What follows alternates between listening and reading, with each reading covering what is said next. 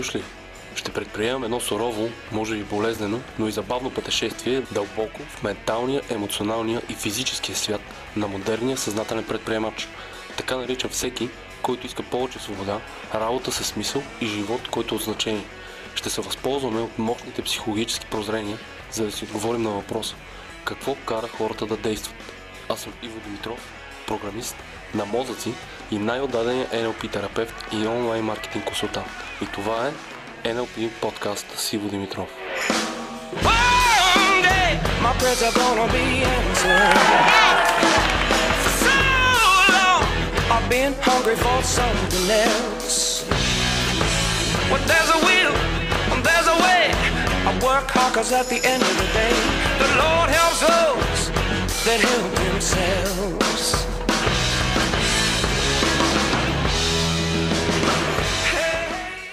Здравейте, приятели! Вие отново сте с NLP подкаст и тук е Иво Димитров.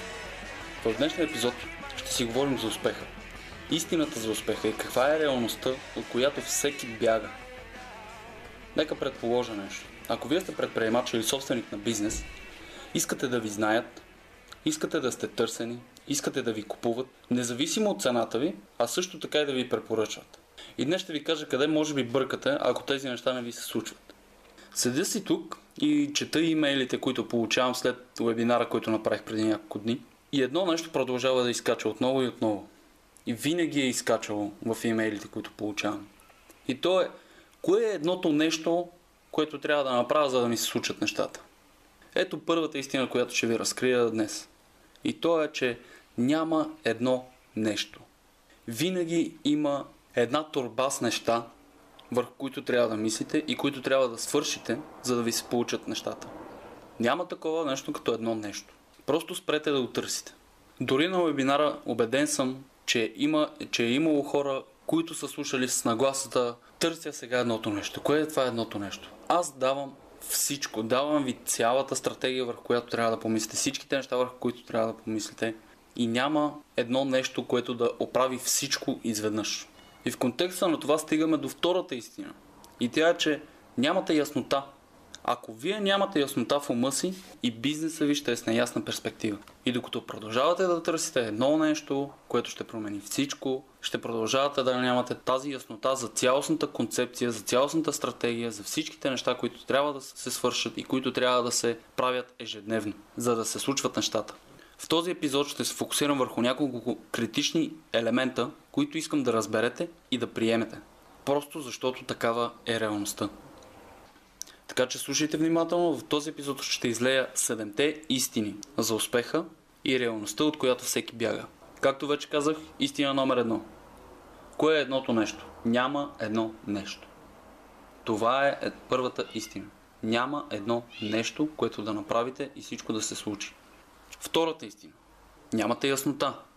И това може би е отговорът на въпроса защо някои бизнеси фалират и се провалят още преди да са започнали, още преди да са набрали скорост, още преди да са достигнали до момента, в който имат някаква стабилност или устойчивост.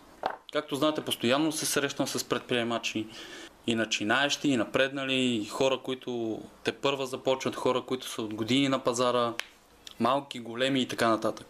И нека ви кажа каква е най-голямата разлика между тези, които успяват и тези, които не успяват. И тя е яснотата. И яснотата се състои в това да имате стратегия. Да имате стратегия за вашето развитие, да имате стратегия за това как ще продължавате, да имате стратегия за това как ще започнете, как ще стартирате и как ще продължавате. Нека ви разкажа една история за това как аз стратегирах развитието си преди години още като ученик в ресторантьорския бизнес. Някои от вас знаят, други не знаят, но аз съм завършил тоха в банка със специалност готвач сервитьор и още в 11 клас аз знаех как ще ми се случват нещата. Имах ясна стратегия за това как ще се развия. И това го повтарях на почти всичките си съученици. Казах така. Сега докато уча, аз практикувам. Ходя по едни от най-добрите хотели в София. Виждам как стоят нещата, виждам как, как се случват нещата. И стратегически гледах на всяко едно нещо, как то ще ми е полезно в моето развитие. Кое ще ми е полезно в моето развитие. Какво трябва да знам, какво трябва да правя, за да се развивам и да мога да имам онази компетентност, която ще ми даде увереност и сигурност в себе си, че аз ще се справя каквото и да се случва. Стратегията беше такава. След като завърша, започвам да обикалям заведенията и да трупам ноу-хау. Когато натрупам достатъчно ноу-хау, за да мога аз да седна и собственоръчно да измисля цяло меню за един ресторант. Меню, което ще бъде привлекателно, но и практично за самия бизнес. Да знам какви са всички роли на служителите, така че да знам всеки какво трябва да направи и как да го направи, за да се случват нещата. Това за мен означаваше достатъчно ноу-хау.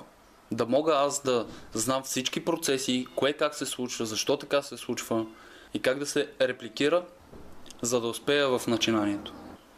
За 4 години, откакто завърших през 2007, за 4 години обиколих 9 заведения. От нито едно не са ме уволнявали. Където и да съм бил, винаги съм бил най-ценният кадър. Винаги, когато съм решавал, че вече съм натрупал достатъчно ноу-хау, защото това ми беше целта, не съм бил на работа заради заплатата или заради позицията или каквото и да е, бях там, за да трупам опит, който ще ми помогне да се развия. Никога не съм разчитал на постоянна работа, че някой ще ме наеме и ще ме държи до живот. И когато идваше този момент, в който усещах, че съм си взел достатъчно, просто напусках и отивах на следващото място. Различни кухни, различни менюта, различно ноу-хау.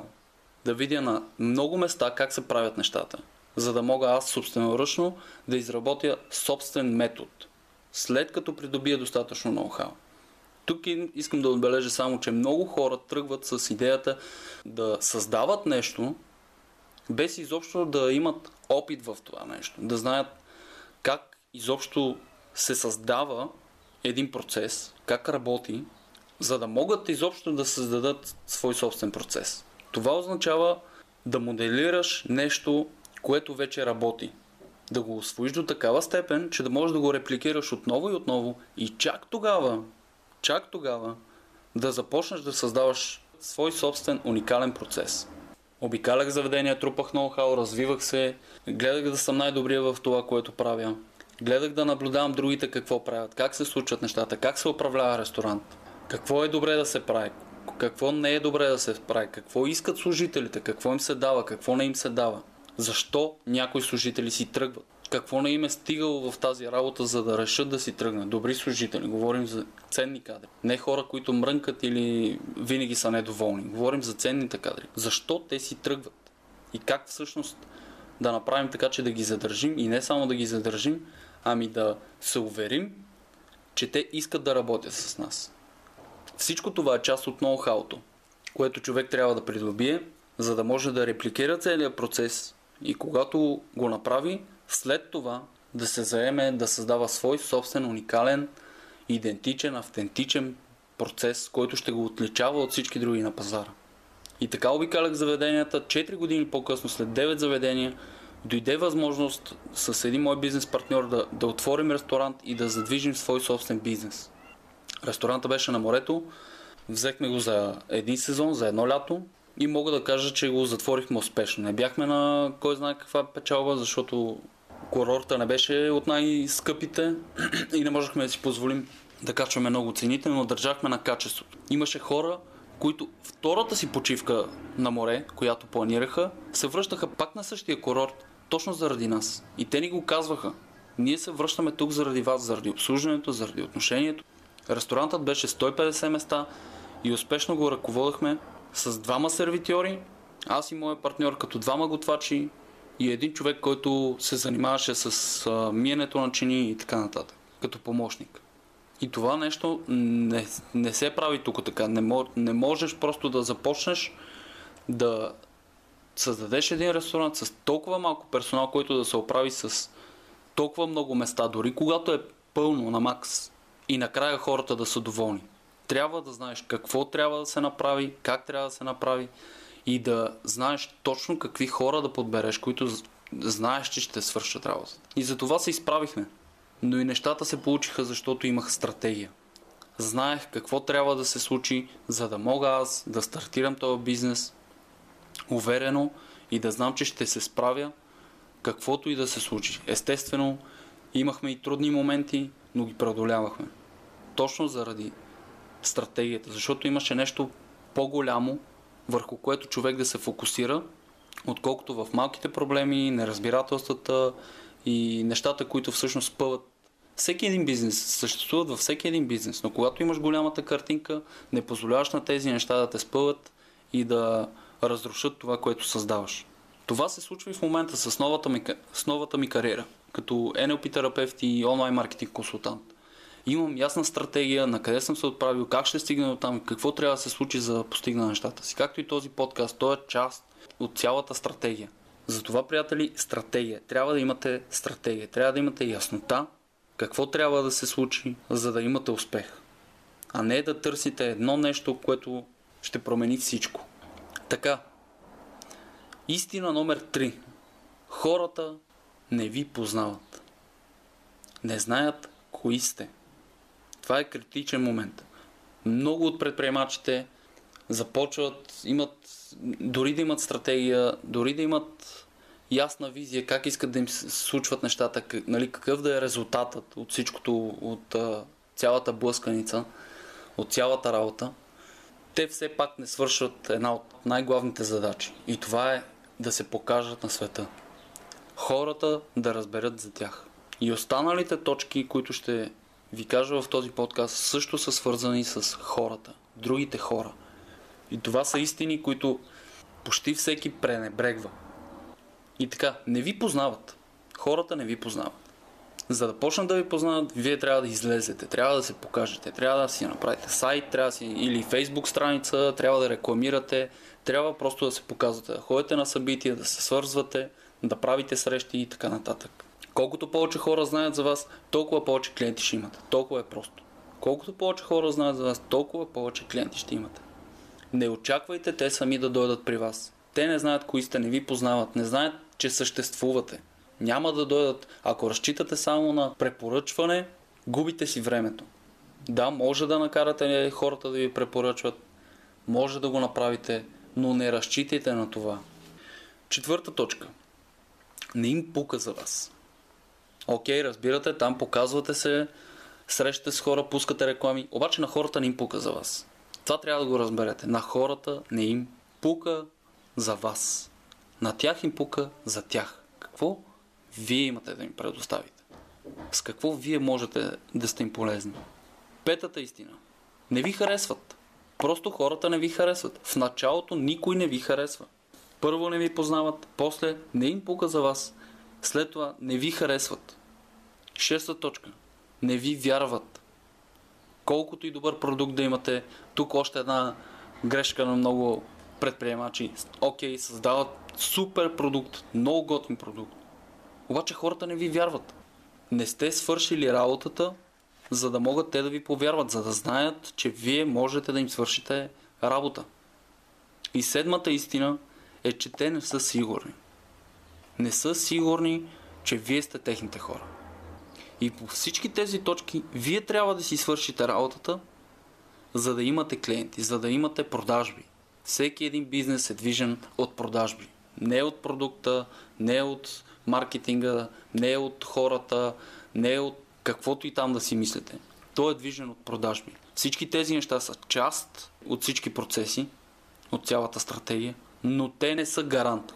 Може да имате страхотен маркетинг, страхотен маркетинг и хората да разберат за вас и да ви харесват, но ако те не купуват, вие нямате бизнес. Хората трябва да купуват от вас. Един бизнес, фокуса му трябва да е в продажбите. Да има продажби. А за да има продажби отново и отново, тогава вече трябва да се фокусирате и върху вашия продукт, дали доставя обещаното така както трябва, така че на хората да им наистина да им е полезно и да ги придвижва от точка А до точка Б. Да се погрижите обслужването ви да е както трябва. Да се погрижите за всички останали неща. Но трябва да имате продажби. Ако всичко ви е наред, ако всичко е прекрасно и имате няколко доволни клиенти, но те не ви препоръчват и вие не правите нищо, за да разберат още повече хора за вас, така че да увеличите продажбите си, вие нямате бизнес. И скоро това нещо ще умре. Не се радвайте никога на една, две продажби, три продажби. Трябва всеки ден, ежедневно да мислите как да имате повече продажби, повече продажби, повече продажби. Не се задоволявайте. Не си мислете, о, на мен тия продажби ми стигат или еди какво си. Ами ако спрат, това не значи, че трябва да спрете рекламирате, това не значи, че трябва да спрете да се показвате, това не значи, че трябва да спрете да се свързвате с хората и да показвате, че сте там. Защото няма нищо сигурно на този свят. Ако имате 10 клиента и 9 от тези 10 клиента решат, че вече няма се занимават с това, което се занимават, вие вече не сте им нужни. Те стават, тръгват си остават с един клиент. Какво правите? Тогава ли ще го мислите как да привлечете още клиенти? Направете така, че да имате процес, който привлича постоянен поток от клиенти, така, че да можете да отказвате да обслужвате хора. Да бъдете притиснати и да бъдете принудени да се разраствате, за да можете да поемете клиентите, които имате. Не го мислете наобратно. Не се подготвите. Това беше и моя грешка преди това. Подготвих се за голяма тълпа от клиенти. И това ми беше фокуса, да се подготвя, да мога да поема достатъчно много клиенти, да имам къде как, всичко, нали, обслужване, как да се случват нещата. И това ми беше грешката, защото се подготвях за всичко това нещо, а, наливах пари, време, усилия, внимание и всичко супер. Обаче нямах клиенти. Месеци наред стоях на 0 лева, дори на загуба, защото трябва да инвестирам, нали, да мога да поема многото клиенти, но не се фокусирах върху това да привлека много клиенти. И това ми беше първия провал с тази професия. Тогава обърнах стратегията, започнах обратно да мисля. Остави всичките неща, направи така, че ти да имаш постоянен поток от клиенти и тогава мисли за обслужването. Защото, някои хора може би си мислят, не, не, не трябва първо за обслужването. Защото вие в началото дори не сте наясно какво точно е правилното обслужване, какво ще удовлетвори клиентите, какво искат те. Повечето хора предполагат. Не трябва да предполагат, трябва да се уверявате. Привлечете достатъчно брой клиенти и разберете те какво искат, за да им го доставите. И подобрявайте нещата в процеса на развитие. Това е най-добрият начин да се уверите, че се развивате. Вижте големите компании. Големите компании продължават да се развиват. Те не са перфектни, няма перфектна компания. Всяка една компания си има своите недоволни клиенти, но тези недоволни клиенти са обратна връзка. И ако успеете да ги направите след това доволни, супер! Но и да не успеете, погрежете се така, че следващите ви клиенти да са доволни. Защото не можете в началото да измислите всичко, не можете да направите всичко перфектно. Колкото и ноу-хау да имате. Трупате ноу-хау, за да имате компетентност да стартирате, а не да сте завършен проект и да сте перфектни във всичко. Затова помислете за тези неща. Повтарям отново седемте истини за успеха в един бизнес и реалността, от която всеки бяга. Първо, няма едно нещо. Има съвкупност от неща, за които трябва да се погрижите. Второ, нямате яснота, нямате стратегия за развитие. Как ще се случат нещата? Кои са всичките процеси, всичките елементи, които трябва да са на лице, за да имате устойчив бизнес? И знаете, когато нещо не ви се случва, да се върнете към тази стратегия, за да може да погледнете къде точно нещо куца, за да можете да го поправите. А ако нямате стратегия, ако нямате яснота, нещата няма да ви се случат и вие няма да знаете какво сте объркали, няма да знаете къде се пропуква процеса. Затова трябва да имате стратегия. Трето, не ви познават. Рекламирайте, показвайте се, излизайте там пред хората, хващайте им вниманието. И бъдете с ясната нагласа, че когато хващате вниманието на някой, в началото на него не му пука. Следващата истина, четвърта. На хората не им пука за вас. Просто го приемете. И вие трябва да се погрижите, те да ви опознаят и да разберат какво вие имате за тях. Пето. Не ви харесват. Те все още не ви харесват. Дори да са разбрали с какво се занимавате, какво, какво правите, как можете да им помагат. Те не ви харесват. Трябва да направите така, че да ви харесват. Следващото. Не ви вярват. Дори да ви харесват, те все още не ви вярват. Не са готови да направят следващата крачка. Не са готови да се гмурнат надълбоко. Не са готови все още да изберат вас. Харесване и вярване са две различни неща. Да, готин си, сладък си, а, да, много хубаво бизнес, че си имате. Тук харесва ми как сте го направили, обаче те не ви вярват. Те не са готови да идват при вас и да избират вас и да ви да препоръчват вас отново и отново. Затова вие трябва да им помогнете на тях да повярват във вас, че вие сте техните хора. И последно, седем не са сигурни. Те все още не са сигурни. Тук е моментът на продажбата. Когато се случва продажба. Продажбата се случва единствено и само когато хората са сигурни във вас. Дайте им сигурност, подсигурете им тази сигурност в, в продажбата си. Окей, искате да продадете нещо, хареса ли се ви, вярват ви вече, да, вие можете да ми помогнете и така нататък. Дайте им сигурност, дайте им гаранция. Дайте им гаранция, че дори да се да не успеете да доставите обещаното, вие ще им върнете парите или ще направите нещо така, че те да са сигурни, че това е правилният избор. Че вие сте правилният избор за тях. И така, надявам се, че този подкаст ви е бил полезен. Това бяха седемте истини за успеха в един бизнес. Надявам се да съм ви дал неща, върху които да помислите, за да се развивате.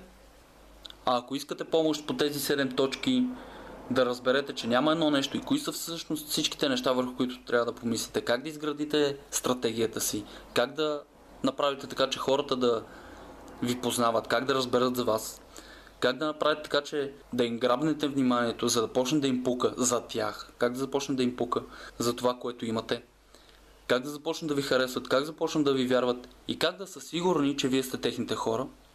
Може да се включите в курса, който създадох специално за това нещо, който се казва Вид, владей играта и доминирай в пространството, който създадох специално за това да ви помогне да създадете устойчив бизнес.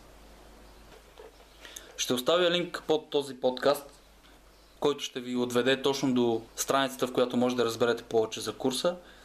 Прочетете внимателно какво съм написал там, разберете дали това е за вас, дали наистина може да ви помогне. И ако сте сигурни, че това е вашето нещо, тогава може да започнем. Аз ще бъда до вас във всяка една стъпка в този курс, като винаги можете да ми пишете и да се обръщате към мен за въпроси и аз ще ви отговарям лично. Така че не чакайте едното нещо. Включете се в курса и разберете кои са всичките неща и ще ви покажа как точно да направите всичките неща, какво, как да си създадете страницата, как да изградите маркетинг стратегията си, как да изградите вашата визия, как да направите така, че вие да се отличавате на пазара с вашата автентична идентичност. Как да си направите рекламата, как да си създавате текстовете така, че те да продават. За това съм го създал този курс, да ви помогна на вас. Така че не чакайте, включете се сега и да започваме работа. В следващите подкасти също ще давам някои насоки върху какво трябва да се фокусирате, но просто в курса съм излял всичко дума по дума върху какво да се фокусирате и как точно да го направите, за да работи то за вас и във вашия бизнес. Сега предстои следващата част от подкаста, в която сме ви подготвили с Роси едно много интересно интервю. Надявам се да ви хареса. И ако имате въпроси, задайте ги в коментарите и аз ще се постарая да ви отговоря максимално изчерпателно и бързо, за да ви бъда максимално полезен. Това беше от мен за сега. Предстои рубриката Въпроси с Роси и нашето специално интервю за вас. Ще се чуем в следващия епизод. До скоро! Somebody's counting.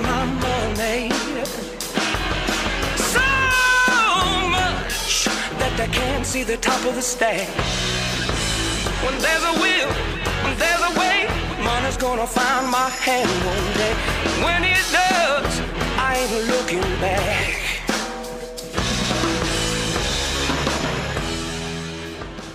Здравейте! Време е отново за рубриката Роси въпроси или Роси с въпроси, както ви е по-забавно. А, днес сме поканили много интересен човек при нас. Сега ще направя едно кратко представяне за нея а, и след това ще преминем към въпросите. А, днес ви представяме Силвия Матеева. Най-важното, което тя казва за себе си, а, ако работата има нужда тя да впрегне само един талант или страст, това много бързо ще и доскочае. А, това е една от причините, поради които е в рекламата и в фейсбук маркетинга. Тъй като дейността там е изключително всестранна и нали, ние не можем да го отречем, а, изисква от а, хората да бъдат едновременно креативни, интуитивни, логически, стратези, психолози. А, нейният бекграунд е далеч по-обширен от Фейсбук рекламата, тъй като тя завършва магистър по марково планиране в Берлин. а, и има доста голям опит в една от най-големите немски агенции счита именно това време, че именно това време е изградило солидна основа за всичко, което прави днес. За нея няма голямо значение в кой рекламен канал ще реши да се специализира, защото това ще е просто ремонт или освежаване на къщата.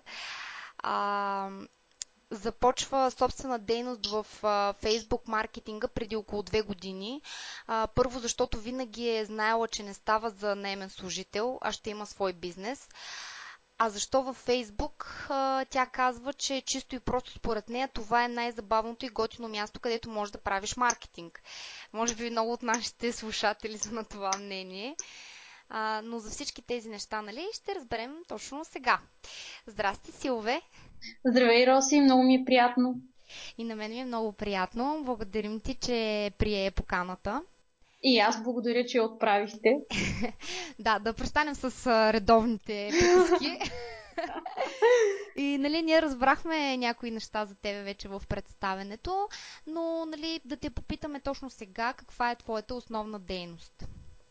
Да, както ти каза, фокусът е почти изцяло върху Facebook маркетинга, което а, включва Facebook кампании за фирми, поддържането на техните Facebook страници, разработване на концепции за кампании, управление на рекламни кампании с платени реклами. Но, разбира се, Facebook не е нещо, което може да се гледа изолирано от онлайн средата изобщо, така че се докосваме и до някои други сфери. Аз просто за момента не предпочитам да рекламирам всички от тях, тъй като просто това зависи от конкретния случай. Аз държа по възможност да се фокусирам и специализирам силно в една област, а, за да е, знам, че всичко там е наистина на топ ниво. Вече, както ти сама каза, тази, тази широка основа, която имам, ми позволява да вплитам Facebook концептите в едни доста по-широки рекламни концепти и да мога да консултирам клиентите отвъд, отвъд Facebook. А, супер. А, знаеш ли, нашата дефиниция за страст в това шоу е, че ако не се тревожиш за време и пари, по-скоро нали, ще го отправя като въпрос. Ако не се тревожиш за време и пари, кое е нещото, което би правила с радост на професионално ниво, дори то да е без пари? Има ли такова нещо? Честно казано, има много такива неща. Аз не случайно ам, така че споделих кое е най-важното за мене. Аз доста, така да го кажем, не ми беше лесно да намеря точната професия за мен – не защото не знаех какво ми е интересно, а защото от малка просто твърде много неща са ми били интересни. В доста неща виждам, че имам способности, имам таланти, имам интерес. И тогава идва въпрос какво правиш? Ако се хвана в една посока, някаква част от мен крещи, това другото не се занимава с него, това остава нали, пренебрегнато. Затова и, както, както ти каза, Фейсбук е едно прекрасно място, защото то ми позволява едновременно да изживявам своята креативност. Тук имаме много работа с креативност на израза на думите, креативност на образите и на картините. Имаме това а, да влезем в главата на потребителя, да го разберем на едно подсъзнателно ниво, да знаем как да му говорим. Това е, може би, което наистина най-много ме пали в цялата работа. И естествено, работата става все по-комплексна, когато си отгоре на една фирма, когато се грижиш за организация, по това да комуникираш с клиентите, с служители, да правиш оферти, да правиш концепции. Но за мен ще си призная, че най-чисто креативната част и създаването на едни постове, които наистина влизат в душата на хората, си остава нещо, от което не мога да си откажа. Дори утре да имам, примерно, 100 човека, които поддържат страници а, за, за моята фирма, аз винаги ще имам някои, за които просто наистина ще искам да си правя постове. Защото това, това ме гори отвътре. А, също така ме много ми харесва точно да седна и да обсъдя с клиентите какво най-добре ще му помогне в този момент. Ам, как той да мисли нещата дългосрочно. Това ми е едната, едната страст, която е част от моята работа. Не просто какви мерки той да направи в рамките на един месец, че да изкара директно някакви пари, а как той да си построи бизнеса и онлайн представянето, така че наистина да изгради дългосрочно а, една много стабилна основа, която да се получи като лавина в един момент. Отвъд тези неща имам и доста други страсти. Признавам си. Чисто, а, чисто креативно, а, също работа с хора, психологията ми е страст. Радвам се, че мога да използвам в тази работа и може би ще правя все повече неща в тази посока. Много обобщаващо, изчерпателно. Нещо напоследък ми се пада да разговарям с хора, които са доста Които много приказват. да. Това е едно от трудните неща в бранша, между другото, да успееш да си сведеш нещата до минимум. А, на мен ми се случва наистина много се заприказваме и с клиенти, и с партньори. Обичам да ги, да ги опознавам хората, да разбирам как ги виждат нещата и да мога пък и аз да покажа точно аз как ги виждам, за да знаем, че наистина си пасваме. Е, комуникации, нали? Какво да правиш, защото това си да, малко професионално да. изкривяване вече. Абсолютно. А, добре, а ти какво мислиш за 8-часовия работен ден и какви инструменти, навици и средства използваш, за да бъдеш продуктивна всеки ден? И първо, всеки ден ли работиш по 8 часа? Не, не работя всеки ден по 8 часа. Аз мятам, че бъдещето със сигурност не е това не само за собственик на един бизнес, но и за хората в бизнеса. Смятам, че всеки бизнес трябва да има целта да се организира така, че хората да работят по-малко. Не знам дали знаеш, има проучвания, които показват, че тази бройка е установена, защото това е вече м- моментът, в, в който, над който хората наистина почват да са супер изтощени, но при това количество 8 часа не им позволява те много-много да мислят за други неща и за щастие и за така нататък. Така че няма как аз да, да смятам, че е хубаво всеки да работи по 8 часа. В началото на един бизнес може би се налага да инвестираш това време, но трябва да го правиш с идеята какво правя аз през тези 8 часа, 5 дена в седмицата, че примерно след една или две години тези 8 часа да са 5 часа. После може би 3-4 и така нататък. Знаеш ли, извинявай само, че те прекъсвам, обаче това, а, това наистина е много актуална тема сред а, хората с предприемачески дух. Нали? Ние именно и за това избрахме теб за интервюто, защото ти си предприемач и по дух и по действия. А, но, но защо те прекъсвам само да ти кажа, че има а, много хора, които стартират бизнеса си и те работят буквално над 12 часа в денонощието, за да успеят. А, и това, което казваш ти в момента, а, разбива адски много представи. И откъде идва този начин на мислене? Смисъл, възможно ли е наистина бизнесът ти да е успешен, ти да работиш в началото по 8 часа, след една година да работиш по 5? Защото малко ние в България така сме свикнали, че трябва много-много да работим, за да си заслужим успеха. Това е според мен една от вярванията, които ни пречи да сме наистина богати. Аз мисля, че ако искаме да сме наистина богати, трябва да спрем да мислим как трябва да работим страшно много. Страшно много работят хората, които остават на едно ниво. Да, естествено, че част от богатите работят много, но те го правят, защото искат. Защото това им е супер страст, което правят и просто им се занимават. И ако ние мислим, че парите, които ще получаваме, са право пропорционални на времето, нещо много бъркаме. А, истината е, че трябва да, да гледаме не колко време работим, а какво правим през времето, което работим. Кои проекти ще изберем, които имат перспектива. Кои проекти са в нашите силни страни, така че то да не ни отнема време и да е мъчно за нас това, което правим. А, как ще построим дейността, кога ще почнем да привличаме партньори или служители, така че да ни позволи да освобождаваме време от нашия работен ден. Колкото по-свежи сме, толкова по-добри неща можем да вършим. За мен не е някаква, а, някакво свръхценно качество а, това да кажа, че работя по 12 часа на ден. Аз, когато кажа, че работя по 12 часа на ден, аз няма да го кажа, защото ще ме е срам от това. От, като малка майка ми казваше, че съм била мързелива, всъщност аз някак успях да да ценя това си качество, да преценявам от кой момент нататък аз почвам да се изтощавам и просто не искам да върша дадено нещо. И това ми помага винаги да намирам начин да постигам същия или по-добър резултат от други хора, запазвайки в себе си нали, този баланс между усилие и нещо друго, което правиш. Нали знаеш, че много хора от а, частния бизнес в България смятат, че за успеха този баланс не трябва да съществува. И дори те го, а, как да кажа, по някакъв начин подсъзнателно го позиционират в а, мисълта на служителите си. Те са като, като едни робот... се в работохолици, като едни роботи. И и, и отново казвам това, което казваш, адски много противоречи на начина на мислене, а, на, въобще на бизнеса тук в българ, българския пазар.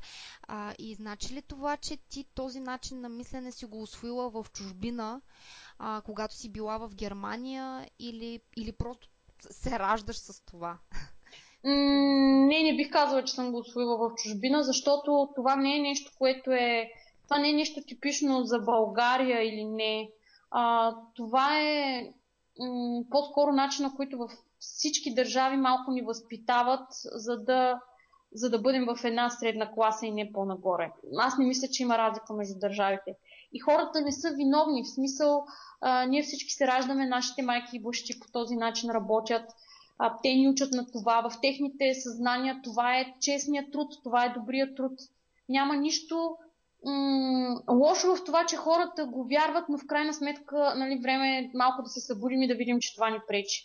И аз мисля, че а, тези бизнесмени, нали, да кажем предприемачи, които изискват от своите служители това, аз не мисля, че това са хората, които те а, задържат най-добрите служители при себе си и които създават най-добрата мотивация никой не иска да чуе как от него се очаква да спи в офиса. Не мисля, че това е особено мотивиращо. Аз не искам не мотивиран служител.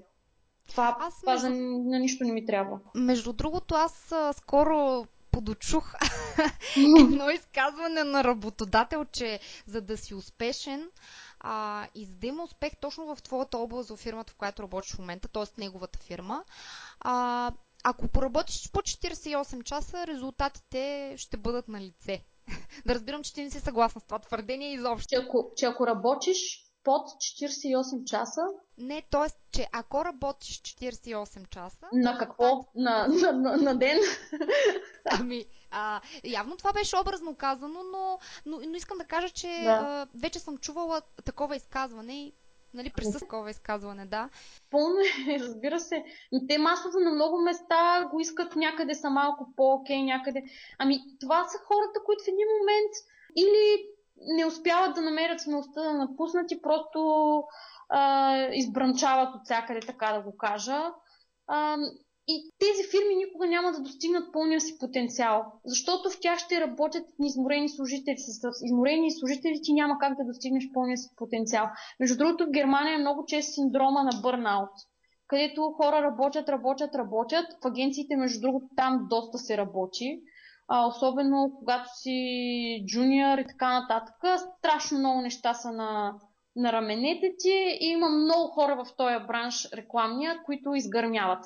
И много често после такива хора почват да се занимават нали, повече с медитация или някъде отиват в пустинята, защото те виждат, че а, в един момент просто ясно им става, че каквито и амбиции да имаш, така не може да бъде. И аз пропуснах преди малко да спомена, не мисля, че е въпрос на държава, но е въпрос да срещнеш под някаква форма, може би, точните хора, които да те наведат на тези мисли.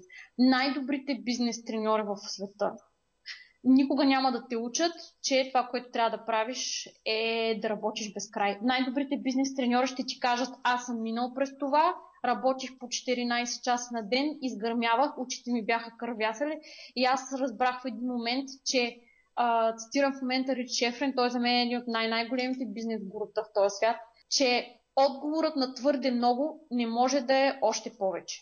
И тогава стигаш до извода, че въпросът не е колко работиш, а как работиш и върху какво избираш да работиш. Има дейности и задачи, които можеш да ги правиш часове и те да ти носят, а, примерно, оборота Хикс, други дейности, които са по-ключови, да ги работиш един час, да ти носи оборота Y и всичко, което не се налага точно ти да го правиш, да го предадеш на точния човек, който да го прави. Но един от най-големите проблеми, който отчасти е, може би, типичен за България, е ами аз, нали, аз най-добре ще си го свърша, кой друг ще ми го направи толкова добре, или пък масовата психоза, аз ще си отгледам конкуренция, което какво прави в крайна сметка? Аз си върша нещата най-добре, не искам никого да обуча, защото ще ми стане конкуренция и аз ставам един пълен роб на бизнеса, който уж трябва да ме освободи. Нали искаме да имаме бизнес, за да ни освободи той в живота, да ни даде свобода, а не ние да станем роб и от сутрин да ставаме само по задачи и да си лягаме изморени. Това ли е идеята? За мен не е това идеята. Това цялото нещо, което казваш и още цялата тема, която засегнахме в момента, а, мисля, че това, което ти каза е много полезно за всички наши слушатели в момента, защото а, има шанс тези твои думи да достигнат до много хора и това да им помогне те да бъдат по-щастливи в работата си. Защото. Ами, много се надявам. Да, и аз. Най-готино защото... се работи с щастливи хора. А, на мен не ми трябват хора, които са умървушени. Да, точно така, защото някакси думата бизнес е атрактивна да. А, нали, защото знаеш бизнес, пари, нали, инвестиция първоначално, после почва да идат с някакви пари и така нататък. И хората се оплитат в цялото това нещо, въобще забравят защо са тръгнали да го правят, почват нали, точно а, ето това конкуренцията, особено в а, а, бранша в България относно маркетинга, съществува нали, думата конкуренция е много ясно изразена, в, а, особено в мисленето на хората. Все повече, да, този. Да, е, ние, ние го виждаме това нещо всеки ден и наистина м- трудно е да, да промениш, да щупиш този начин на мислене. Може би хората, които достигнат до него, може би те ще, те ще устоят на, на цялата така да нарека битки в, в кавички, защото за мен нали, е малко абсурдно да се нарече така. Но може би те ще са хората, които наистина, наистина ще устоят и, и ще бъдат а, запомнени като професионалисти.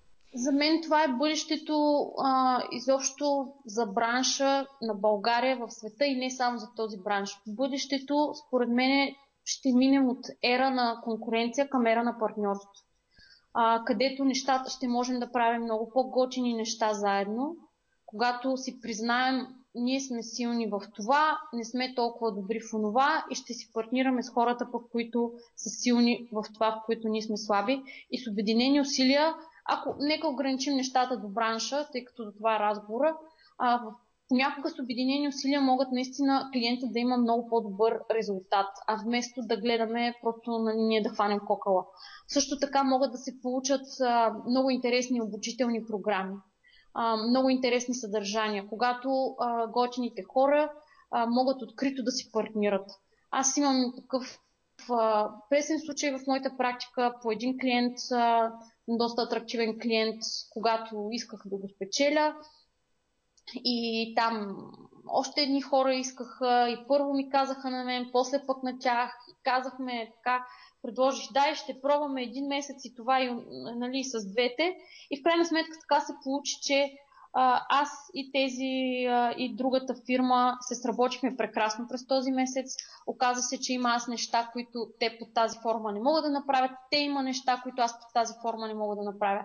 И просто се съчетахме и бяхме и ден днешен продължаваме да работим супер заедно и сме и клиента е този, който печели от това нещо. Всеки от нас си получава а, съответното възнаграждение за усилието и ние виждаме как наистина правим един тим, а, макар че сме нали, от различни фирми и вече може да, могат да се правят всякакви други кооперации. Виждам как може човек да се съчетае с други специалисти да направи а, едни обучения, така че всеки да препокрие своята силна страна и да даде пак на хората, на фирмен персонал, примерно, който се обучава, да получи най-доброто. Добре казано. А, малко да сменя посоката на разговора и да те питам, а, ти в колко часа ставаш сутрин? Обикновено около 8.30. Това е най-честия случай. А, а причината да ставаш а, в този час, каква е? Смисъл работата или... Тогава се будя.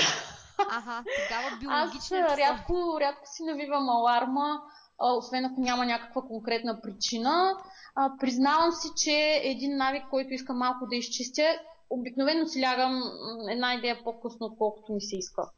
Ако успея да си легна в часа, в който искам, може би ще стана и 7.30-8 и съм малко по-свежа. Отчитам го, че случаите, които... Нали, аз не искам сега да казвам как правя всичко перфектно, следвам тази програма, колко съм свежа сутрин и понеже искам да съм продуктивна, си лягам в толкова и ставам в толкова. Ми не съм перфектна в това отношение, а, но пък си държа на това ако нещо ме задържа вечер да си го изживея, аз не си лягам късно, защото работя. Аз от един час нататък категорично казвам не работя.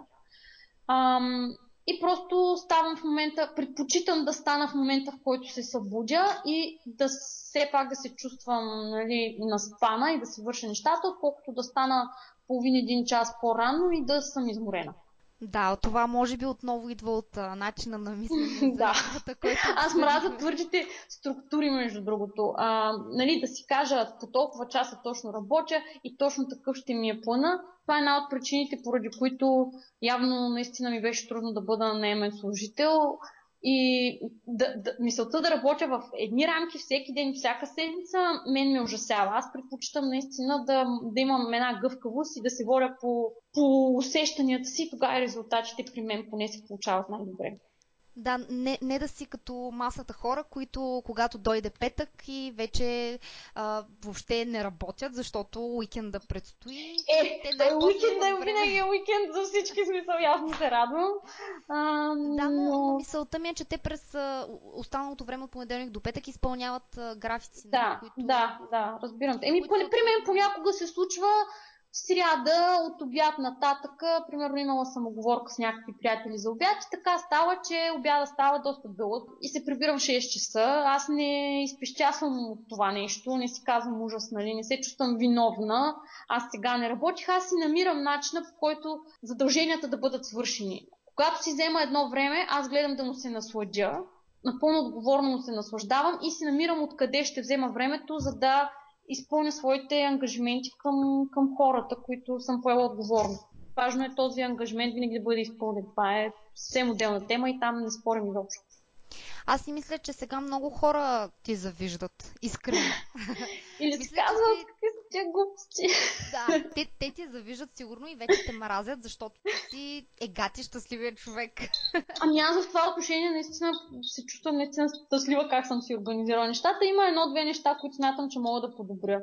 Смят, аз самата работя върху това наистина да си избера точните приоритети. Понякога и аз залитам да отделям повече ненужно време на някои задължения, които може би могат да, ги, да потърся някой, който да се справя с тях. Това си го признавам, но поне имам тази визия и смятам, че че така ще се случи. Ние може да кажем всъщност като заключение на всичко, което каза, че си един щастлив предприемач. Така може да те наречем. Ами в този един момент с, с открито сърце подкрепям това твърдение. Добре, значи аз сега ще ти задам един въпрос, малко свързан с бъдещето. Uh-huh. А, имаш ли други планове в сферата, в която се развиваш в момента и освен работата с клиенти и техните кампании, а, мислиш ли да се захванеш с нещо друго и въобще какво ти предстои? Като цяло, да, има, има такива планове. От една страна, идеята е да се кооперираме с още някои хора и да можем да предлагаме малко по-широк спектър, като просто всеки поеме частта, в която е най-добър, да можем да правим наистина доста добри Google кампании, е едната идея. И още да обвържем нещата по- по-сериозно, за да не захващаме само един канал. Това е едното. От друга страна, а, за мен е много все по-вълнуваща става като фокус темата копирайтинг. А, защото през последните две години аз наистина преминах така един а, процес, който доста подобрих, пречупих своето рекламно писане и вече съм в позиция, в която се чувствам достатъчно уверена и да обучавам хора и да предлагам тази услуга. До сега не съм говорила открито за това, но тъй като при мен това е друго нещо, което почва да се оформя като страст и мисля, че много скоро просто директно ще имаме и такова звено. А, и също, което е моята цел, е не просто да правим кампании за клиенти, които искат да, нали, така да го кажем, да аутсорснат тази работа и да не се занимават с нея. Идеята е, че, и това е много важен момент, между другото, аз съм дълбоко убедена, че бизнеси, които чувстват в себе си желанието и нагласата да движат да кажем, своя Фейсбук. То може да е малък бизнес и да си има човек, който прави нещо по рекламата в него. Може да е по-голям и просто наистина да има маркетингов персонал. Идеята ми е, че ако тези хора искат да задържат тази дейност вътре в фирмата, ако имат нужната настройка за това, те могат да го направят и може да се получи много добре. А, аз не искам да казвам как винаги външният специалист е най-доброто решение. Защото ако вие имате, примерно, един локален, ако човек има един локален бизнес, той на момента може да прави толкова неща, които са от живота на този бизнес. Да ги споделя директно и това прави най-живите фейсбук страници, които събират най-силна реакция. Живота, който се случва в момента в бизнеса, е най-ценният тип. Не искам да нали, изцяло да обобщавам, но в повечето случаи това е най-ценният тип публикации. А, също така, усещането, което имат хората за бизнеса. Те да споделят и, и потребителите да усещат този човек ми говори на мен, това е безценно.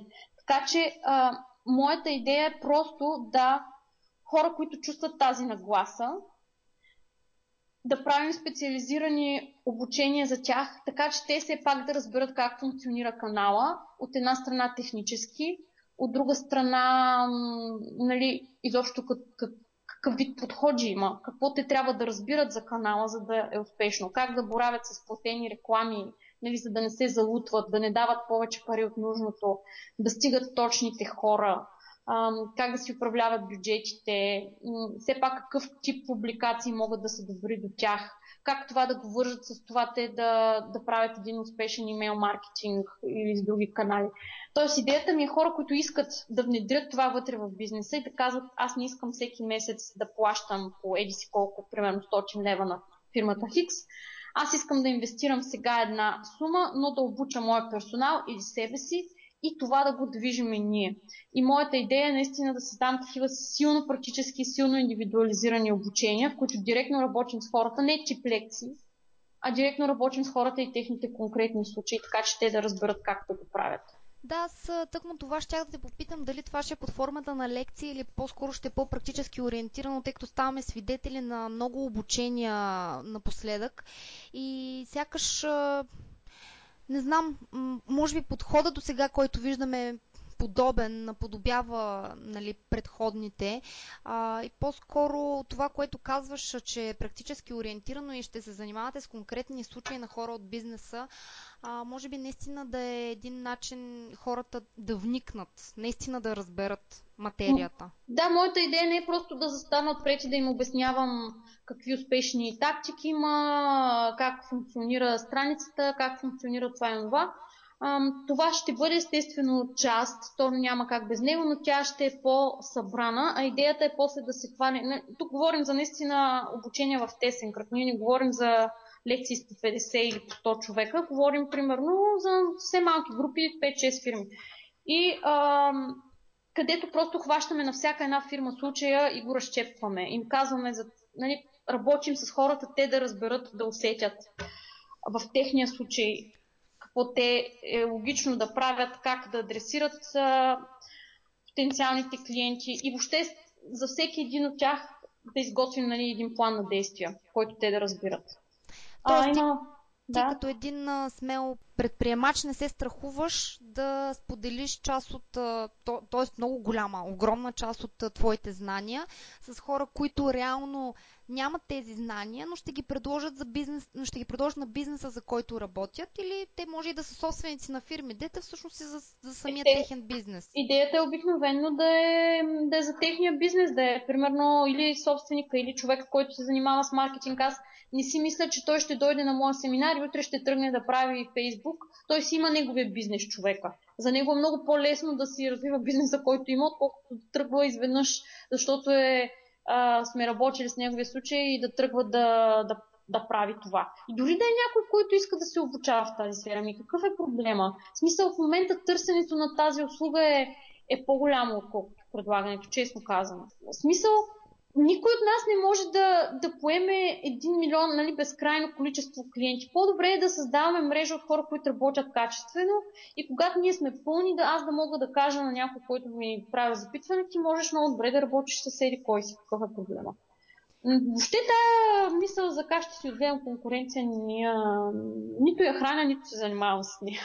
Да, да, това, това определено е много различна гледна точка и аз наистина много се радвам, че я засегнахме, а, защото много хора страдат покрай нея. И аз смятам, че много хора се спират точно покрай тази мисъл да направят неща, които могат да направят по принцип, ако тя не съществуваше. И, и е хубаво да. за нещата, които ни сподели, че, че това наистина не трябва да е техен страх. Но разбира се, нали, надяваме се, че те ще се слушат по-скоро, отколкото нали, да ни обърнат гръб. И аз така се надявам. Аз мисля, че дълбоко в себе си всеки човек всъщност точно това иска. Иска да се свързва и да си партнира с хората, не да се бори с тях. Добре, тъй като ние доста поприказвахме, а, ще те помоля така за последен въпрос като за край. Ако ти се наложи сега да започнеш от начало с много малко ресурси, какви бих, биха били твоите първи крачки? Ами честно казано, аз си си започнах с много малко ресурси, т.е. то точно така беше. И започнах от там, че просто някакви контакти, които имах от предишни работи или някакви други, други пътища, просто ги заговарях и в началото им предлагах дайте да ви правя безплатно известно време, за да съм и аз сигурна в това, което съм научила, което правя и те да се убедят. И по този начин пак бих го почнала. За мен е много ключово беше а, точно а, това, че с в него един момент всички спестени пари, които има, аз се включих в а, онлайн програмата за бизнес развитие точно на Рич Шефрен, когато споменах по-рано. И за мен това беше много ключово и отново бих направила това. Програмата струваше 3000 долара. Реших, че ще ги инвестирам по-добре там. Те ми седяха нещо, ако реша кола да си купя. нали, това мислене, ако ми потрябват един вид за спешно. Бе, пари за черни. Е, ни бяха пари в една сметка, там примерно от Германия, които съм спестила някакви, които нали, въобще не съм ги смятала, че, тях, че те са захарчени. И просто аз си казах какво, да, какво по-добро мога да направя. И ам, все още така бих го направила, защото това наистина ми спести страшно много грешки, които аз знам, че ще да допусна по пътя. Това ми спести да, ам, да тръгвам да инвестирам време и пари в някакви неща, които не бяха ключови в началото. В началото ми беше важно аз да си изградя с някои хора отношения, да започна там една фейсбук страница, да имам, нали, не, примерно аз щях да почна иначе веднага вебсайт да правя, лого, в този един момент щях да дам сигурно на някои повече пари за това. А, и, а това не беше най-важното. Да, скоро след това се случи, но просто начина по който си подредих нещата, аз мисля, че не бих го направила много по-различен днес. Трудно ми е да... Аз знам, че той тръгвайки, окей, аз купувам тази програма и оттам нататък съм на нула. Нали, и нямах особени връзки в бранша, особено нали, в София и така нататък. И тръгваш просто с отношение към хората, а, тръгваш с желание да, им, да работиш за тях, ако трябва в началото безплатно, за да си създадеш име, те да, да те харесат. Общо взето това е най-големия ресурс в този момент. Ти да си откровен с тях, те да виждат, че ти искаш да даваш от себе си в момента най-доброто. Тоест ти би насърчила нашите слушатели да инвестират в а, едно, макар и скъпо обучение или няколко, за да могат а, по-скоро предварително да се подготвят за нещата, които могат да ги повалят по пътя. Ти имаш предвид, ако примерно сега някой се чуди а, или планира да започне нещо, кое би било най-важно? Да, защото ти така го обясни, че всъщност ако трябваше да се върнеш назад, отново би инвестирала нали, да. тези пари в а, твоето обучение, което Абсолютно. ти е дало основа. Да. Абсолютно съм, смятам, че не да се хвърлят безсмислено да купуват редица програми. Нали? Това е другата крайност. Смятам, че хубаво трябва да проучат, да почувстват кой, коя, е, нали, каквото и да си говорим там, обикновено американските бизнес треньори и програми са най-добри, ако намериш точните хора. И да, много по-важно е, отколкото да мислиш какво да накупуваш и така нататък, в началото ти да си изградиш тази основа, защото тя ще ти спести много излишни разходи. И ще те кара постоянно да мислиш как да избираш приоритетите си, какви хора да си партнираш, какви хора да избираш, как да си построяваш работния ден. как да се мотивираш, а, как да не се притесняваш. А, една такава програма, която е наистина пълна и добра, тя ти спестява страшно много, а, идва ми думата фрустрация, малко от немския, страшно много отчаяние, защото всеки по този път ще мине през някакви провали. А, и е много важно да ги разбираш и да не ги оставяш да, те, да ти засенчат съзнанието. Да знаеш, че те са част от пътя да знаеш, че ще имаш винаги слабости и че не е идеята ти да ги премахнеш цяло, да работиш върху силните си страни, да осъзнаеш кои са ти силните страни. Едно такова нещо, да, според мен, ако мога да дам един такъв съвет, и винаги, аз винаги бих препоръчала Рич Шефрен и Business Growth System, особено ако искате за... Тя не е само за онлайн полезна, но особено за онлайн бизнес от всякакъв характер. Ако човек може да си го позволи, това е страхотна програма. Без да съм, без да съм афилият някакъв или да получавам някакъв процент, казвам го най... А, добре, значи това е което ти всъщност а, би препоръчала на хората, които те първа започват да се занимават с предприемачество и въобще, които те първа стартират някакъв свой бизнес. Определено това е най-основният ми съвет. А, дори, дори хората да разполагат с малко ресурси, мисля, че това е първото, от което трябва да започнат. Да, да потърсят помощ, която да им помогне наистина да намерят правилната ориентация в един такъв несигурен момент, да си спестят, може би, много грешки по пътя, да си спестят ресурси, които влагат на грешните места, да намерят също така нужната мотивация, да знаят как да се справят с страховете, с грешките по пътя и това не е задължително.